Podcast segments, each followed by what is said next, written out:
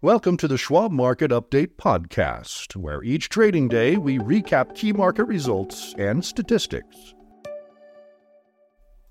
I'm Keith Lansford, and here's a summary of what happened today, Friday, February 23rd. The S&P 500 index and the Dow Jones Industrial Average edged to all-time highs for the second straight day Friday as the market capped a record-setting week fueled by AI driven bullishness and chip leader Nvidia's stronger than expected earnings. The S&P 500 gained for the sixth week out of the past 7. Nvidia rose another 0.4% to a record high, finished with a surge of nearly 9% for the week, and briefly topped $2 trillion in market value. The company's strong results, which included a 265% year over year revenue jump, sparked a broad rally Thursday. Technology shares otherwise eased slightly, though the Nasdaq Composite still ended with a 1.4% weekly advance. Wall Street continues to find support from AI and Nvidia inspired momentum, albeit without much added market breadth, said Joe Mazzola, Director of Trading and Education at Schwab.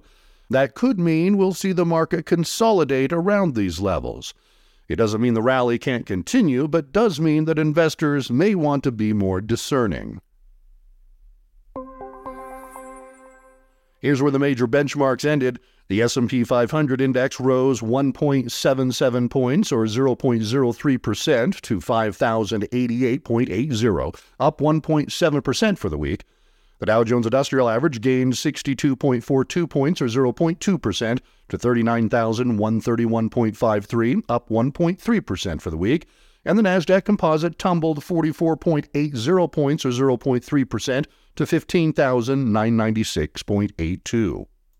Retailers were among the market's upside leaders Friday, with the S&P Retail Select Industry Index gaining 1.8% and ending at a 22-month high.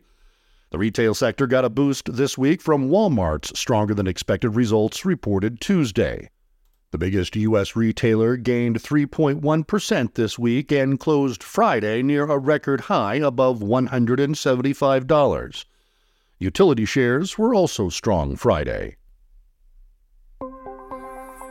As far as stocks on the move, Block rallied 16% after the payments company reported an unexpected quarterly profit and provided strong guidance for the first quarter and full year.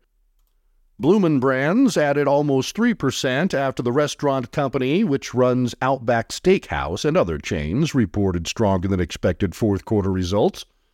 Booking Holdings tumbled 10% as the online travel booking company's weaker than expected guidance for the current quarter overshadowed stronger than expected numbers for the previous quarter. Carvana soared 32% after the used car market posted an annual profit and issued strong first quarter guidance. DraftKings jumped 1.1% after Barclays upgraded the sports betting platform to overweight from equal weight, saying the U.S. digital gaming market still has significant growth ahead. EOG Resources dropped 3.9% after the energy producer's fourth quarter results met expectations, but its guidance for the current quarter and full year disappointed. Live Nation Entertainment gained 2% after the entertainment company reported higher than expected fourth quarter revenue of $5.84 billion. And Warner Brothers Discovery sank 10% after the media conglomerate's fourth quarter results fell short of expectations. The earnings calendar remains busy next week with nearly 900 companies expected to report results. Numbers from home improvement retailer Lowe's, expected Tuesday, likely will be scrutinized for clues to the outlook for consumer spending. The same goes for another retailer, TJX Companies, which is scheduled to report results Wednesday. Dow member Salesforce is also expected to report results Wednesday. On Saturday, Warren Buffett's Berkshire Hathaway is expected to report its fourth quarter results and release Buffett's annual shareholder letter. Berkshire Hathaway shares have gained 16% this year, outpacing the 6.7% climb in the S&P 500.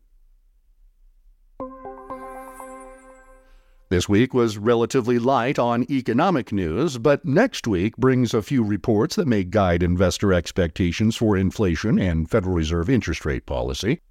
On Tuesday, the Census Bureau is expected to report durable goods for January. On Wednesday, the government is expected to update its initial estimate for fourth quarter gross domestic product. Personal consumption expenditure, or PCE, prices for January follow on Thursday. PCE is the Fed's preferred inflation gauge, so the numbers are sure to be of keen interest after the Consumer Price Index and Producer Price Index, released last week, came out higher than expected.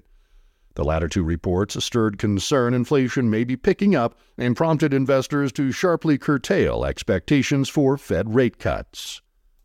According to Kathy Jones, Schwab's chief fixed income strategist, the Treasury market is currently priced for three quarter point cuts to the Fed funds rate this year. The market has absorbed the Fed message that rate cuts aren't coming soon, Jones said. Now we wait for upcoming inflation and employment data. We continue to see the Fed initiating rate cuts at the May or June meeting and cutting three to four times in 2024, but it's likely to be a bumpy road given the uncertainty around inflation and policy. In December, PCE rose 0.2% both overall and in the core rate, which excludes food and energy. Additionally, year over year PCE rose 2.9%, down from 3.2% in November and the lowest monthly figure since March of 2021. Late Friday, traders priced nearly 98% odds the fund's target will remain unchanged at 5.25% to 5.5% following the March 19th and 20th Federal Open Market Committee meeting, according to the CME FedWatch tool. The tool shows a 79% chance the Fed funds rate will be unchanged after the FOMC's May meeting but pegs chances of a quarter point cut in June at about 53%. This has been the Schwab Market Update podcast. To stay informed, visit schwab.com slash market update or follow the show for free in your favorite podcasting app. And if you like what you've heard, please consider leaving us a rating or a review. It really helps new listeners find the show. Join us for another update Monday.